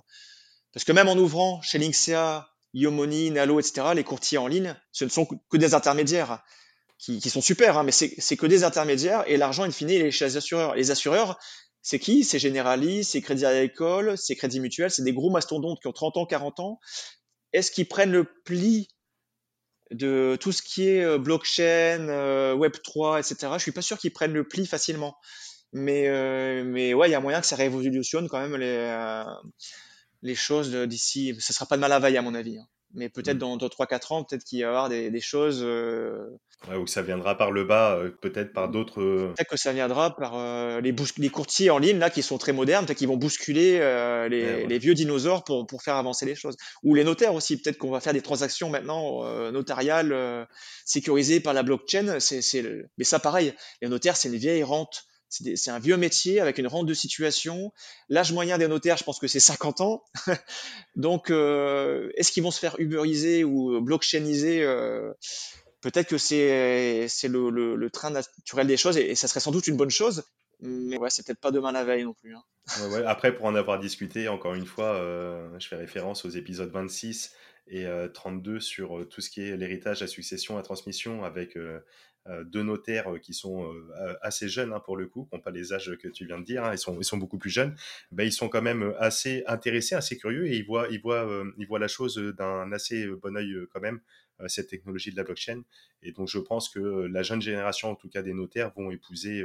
ils vont s'emparer du, sujet. Ils vont s'emparer du sujet et comme un peu pour beaucoup, ils n'auront pas, pas le choix, entre guillemets, euh, voilà, donc, euh, comme pour toute euh, disruption de marché, il y a ceux qui regardent le train passer à mmh. l'image des, photographes, l'argentique. Ah non, moi je reste que l'argentique, le numérique, très peu pour moi, tatati tatata. Kodak. Kodak, exactement, exactement. On, peut, on, peut, discuter de Kodak, etc. Et d'autres qui ont pris le pli, et ça n'empêche mmh. de garder les, les, bases, les traditions, la culture, etc. Et, ouais, ouais, donc, mais pour la mmh. jeune génération des notaires, en tout cas, moi, pour Juliette et puis Cyril, que j'ai eu le plaisir d'interviewer, ils sont assez, assez sur la hype. En tout cas, je te remercie pour, pour ce point de vue assez lucide sur cette situation et ton, voilà, ton, ton, avis perso éclairé. Donc, c'est cool.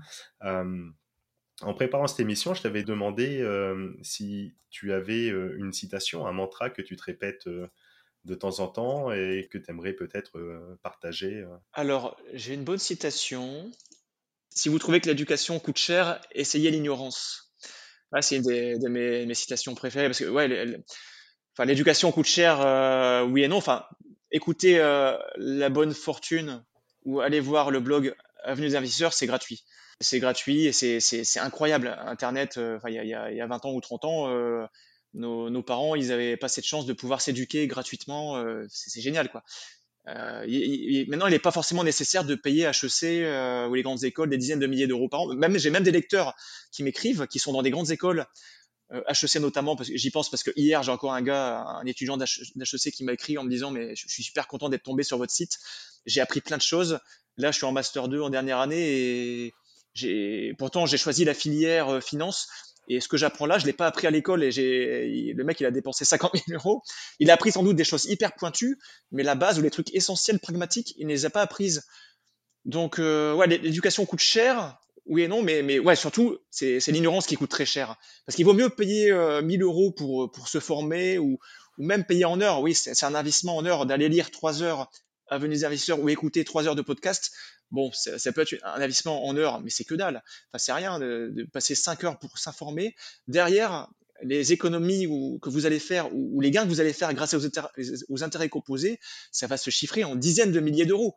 Donc, il faut vraiment prendre le temps de, s'informer pendant 5 heures ou 10 heures s'il le faut.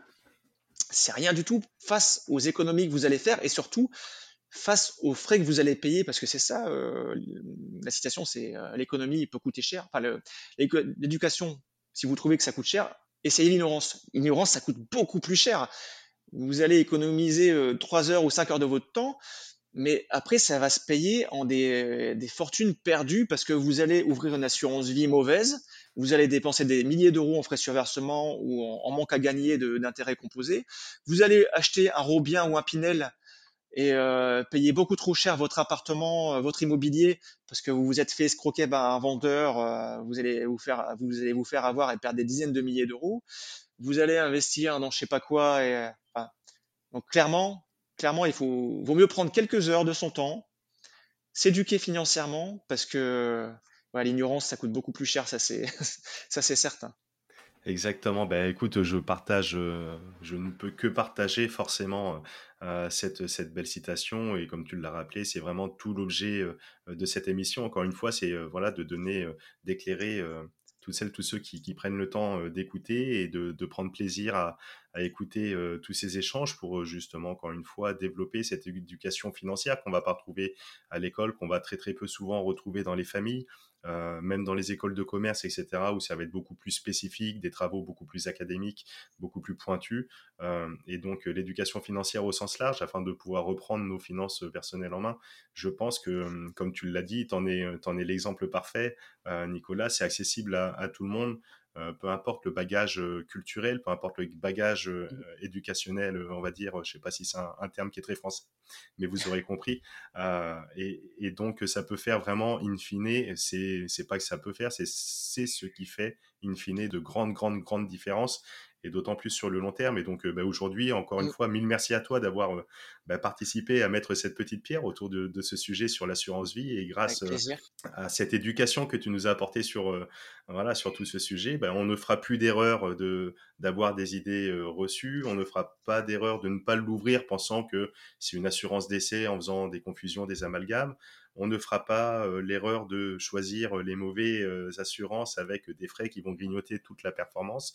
Et in fine, dans 10, 15, 20 ans, ou peut-être même plus tôt, ben, on va pouvoir profiter des fruits et potentiellement, si des personnes ont 50 000, 100 000, 200 000 sur des, sur des assurances vie, ben, vont pouvoir peut-être switcher tout de suite et puis faire des grosses, grosses, grosses économies grâce à cette éducation. Donc voilà, contrario d'ignorance, il y a une, une, une, petite phrase que un de mes amis associés là, avec qui on, on, va lancer le programme d'accompagnement là, pour 2022, qu'il aime bien répéter, j'adore de la connaissance, naît la confiance.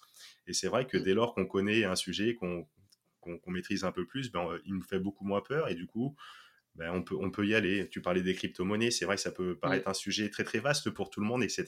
Et, et de là, ben, tiens, une fois qu'on connaît un petit peu, et le fait de connaître, c'est aussi le fait de faire, d'essayer, de se tromper également, hein, comme tu le disais, mais après, voilà. Oui, il faut au moins faire une petite opération, ne serait-ce qu'une assurance vie, ça s'ouvre avec 100 euros, par exemple. Exactement. Les crypto-monnaies, on peut commencer avec 100 euros, ne serait-ce que pour euh, débloquer euh, ce qui peut nous coincer dans le cerveau, là. On débloque le truc, on se familiarise, et, et c'est une petite action mais ça permet de vraiment lancer la machine et après, hop, vous êtes parti. Exactement, et on pousse les portes, etc. Et, on apprend tout le temps. Euh, est-ce que tu. Donc, tu as ce blog, etc. Est-ce que tu as fait des, livres, des bouquins, euh, peut-être euh?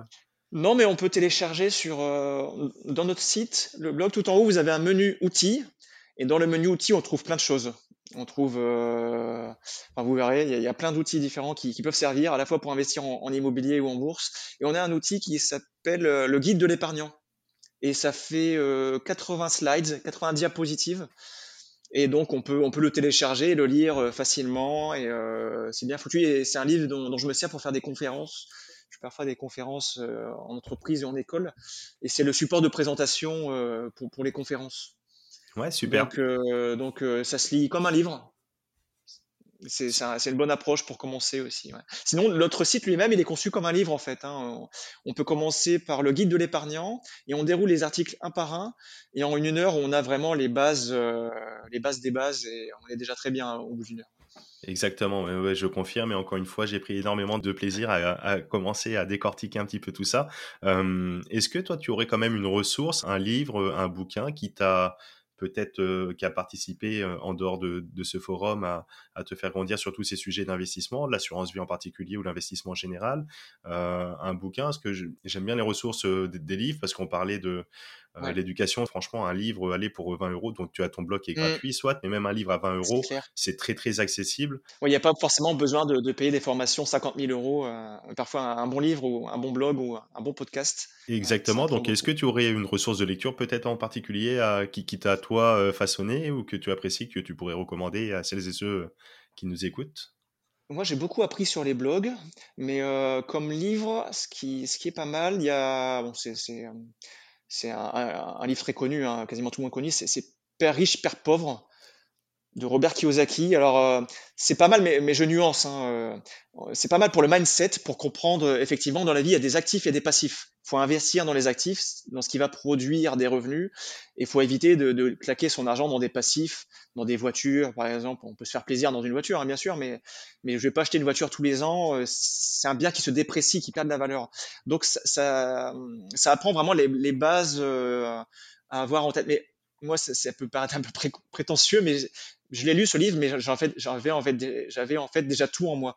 C'était naturel pour moi, c'était évident. Mais, des gens ont besoin de, de lire ce livre pour débloquer des choses et, pour comprendre vraiment l'essentiel, le, mindset, pour, euh, pour apprendre à faire travailler son argent plutôt que travailler soi-même. Et, ça, ce livre est pas mal pour ça. Mais il s'applique pas vraiment en pratique. Après, il faut lire autre chose. Pour passer à la pratique, il faut lire autre chose parce que c'est vraiment un livre américain qui, qui, date un peu en plus, même si elle mmh était euh, mise à jour, mais euh, ça s'applique pas pareil. C'est pas la même fiscalité, la même, euh, c'est pas les mêmes méthodes d'investissement. Donc il y a beaucoup de choses à laisser de côté. Mais au niveau mindset, c'est pas mal. C'est souvent un livre qui revient, qu'on m'a qu'on a souvent conseillé sur cette chaîne. Moi, titre personnel de Kiyosaki, je, je préfère par exemple. Après, c'est encore différent, mais ça reprend les préceptes. Mais le, le cadran du cash flow. On me l'a recommandé celui-là. Ça va être peut-être un petit peu plus, un petit peu plus concret encore que la seule notion active passive qu'on va retrouver dans Père riche Père hein, qui est déjà excellent. Euh, j'ai lu aussi, mais le, ce, ce, cadran du cash flow, au moins, on, on, on imagine un peu plus avec euh, bah, la partie gauche du cadran, euh, ceux qui travaillent, les entrepreneurs, ah auto entrepreneurs ou salariés. Donc, on travaille notre temps contre de l'argent. Et, et, de l'autre côté, ben, on, on, investit, ou alors on possède des entreprises, ou alors on investit, et c'est notre argent et qui travaille et pour nous en fait quelque part. Et donc il y a vraiment cette distinction et ça peut être un peu plus concret, un peu plus imagé, un peu plus au goût du jour. Mm. Mais oui, oui, Kiyosaki, euh, Kiyosaki est assez intéressant euh, en effet euh, son approche, voilà pour faire débloquer pour certains quelques verrous, etc. Et, moi j'ai pris grand plaisir à, les lire également. Sinon en immobilier, j'aime bien un livre de Daniel Vu qu'on a interviewé. C'est un, c'est un jeune dentiste qui s'ennuyait pendant le, Covid parce qu'il pouvait plus exercer son métier de dentiste. Il a écrit un livre, il raconte son expérience, euh, enfin, il fait pas seulement raconter, mais, il explique vraiment comment on investit en immobilier. Et euh, c'est vraiment très pratique, c'est ce que j'apprécie. C'est un peu comme, euh, nous, quoi. C'est vraiment un praticien. C'est pas un, mec qui vend un livre mais qui n'y connaît rien. Il a vraiment investi lui-même. Même s'il est jeune, il a déjà fait pas mal d'opérations immobilières. Il a une vision que je partage de l'investissement long terme en valorisant bien les biens immobiliers. Il est très clair, très pratique. Il montre euh, comment déclarer ses revenus, etc. avec des captures d'écran. Enfin, c'est, il est vraiment super. Et on a fait une interview de lui. Et si je dois recommander un livre pour l'investissement immobilier, c'est, lui. Kiyosaki pour le mindset et, lui pour, pour l'investissement immobilier euh, en pratique. Bon bah super, impeccable. Euh, j'irai découvrir, je ne connais absolument pas, donc je prendrai plaisir à découvrir et tu vois, on en apprend tous les jours. Tu peux lire l'interview. bah écoute, mille merci hein, Nicolas pour euh, tout, tout, ce bon temps passé ensemble. Bah écoute, c'était sympa. Je te laisse le mot de la fin pour, euh, si tu veux, pour les auditeurs, les auditrices de la bonne fortune qui écoutent jusqu'au bout. Euh, les émissions parfois sont un peu plus courtes, des fois sont un peu plus longues. Aujourd'hui, on a pris le temps, je suis vraiment très très content. J'aime qu'on puisse décortiquer, tu as apporté encore une fois énormément de valeur, dépoussiérer tout, tout ça autour de l'assurance vie. Je pense, j'espère que tu donneras envie à, certains de passer, passer à l'action et de passer, passer le cap en, cette, en ce début d'année. toutes les bonnes résolutions à prendre, de, ah de cleaner un peu ses comptes, de prendre en main ses finances, de commencer à mettre les premières pierres ou de continuer dans, dans, dans ce schéma long terme, long termiste d'investissement. Et euh, du coup, ben, avec euh, grand plaisir, je te laisse euh, la fin pour tous les auditeurs aujourd'hui, Nicolas. C'est vrai que là, on enregistre, on, fête bientôt Noël, mais, vous, vous allez écouter ça. donc, je vous souhaite une, bonne année, tous mes voeux de bonheur, et puis épargnez bien, pensez quand même à vous amuser à côté, épargnez bien, investissez bien en, optimisant comme il faut, en ouvrant les, bons produits.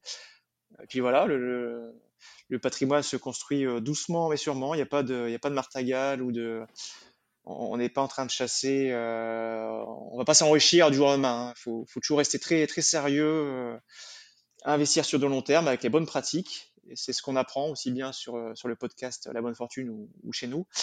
Euh, puis voilà, je serais, je serais ravi de vous, vous recevoir euh, si vous passez sur notre site et que vous nous écrivez, parce qu'on a un menu euh, contact et on a souvent des gens qui nous écrivent, qui nous, qui nous écoutent à gauche et à droite et ils nous écrivent en, en faisant un petit coucou. ça fait toujours plaisir, donc n'hésitez pas à nous dire d'où vous venez, que vous nous avez entendu sur la bonne fortune. Puis on se fera un plaisir de, de discuter et d'échanger. Je vous souhaite le meilleur pour l'avenir. Bah super, avec grand grand plaisir. Et puis bah, je mettrai bien entendu encore une fois tous tes liens pour te contacter, que ce soit sur le site. Euh, tu es présent également sur LinkedIn. Euh, je mettrai également euh, tout ça. Et puis avec grand grand plaisir. En tout cas, bah, Nicolas, moi je te, je te, remercie mille fois pour toutes celles, tous ceux qui nous ont écoutés également. Bah, je vous remercie. Je vous souhaite à mon tour, pour finir cette émission, encore une fois, une, une très très bonne année, une excellente année. Et puis j'espère une très très belle année 2022 que vous allez réaliser l'ensemble l'ensemble de vos projets et puis au plaisir de vous accompagner voilà, durant tous ces prochains mois encore pour de nouvelles aventures. Ciao, ciao et nous voilà arrivés à la fin de cette émission et je te remercie pleinement pour ton écoute attentive.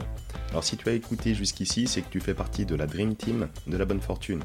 Et vous êtes de plus en plus nombreux à nous suivre chaque semaine, alors encore merci du fond du cœur. Alors si tu apprécies le podcast de la bonne fortune, je le répète à chaque fois pour les nouveaux abonnés, c'est très simple, il y a deux belles façons de me le témoigner.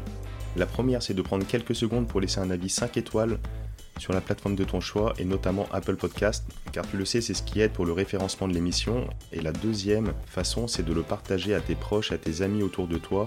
Euh, je suis sûr que tu connais deux ou trois personnes qui seront intéressées par ce contenu. Et comme on le sait, la distance entre les rêves et la réalité s'appelle l'action. Moi, je te retrouve très très vite pour un nouvel épisode de La Bonne Fortune. Ciao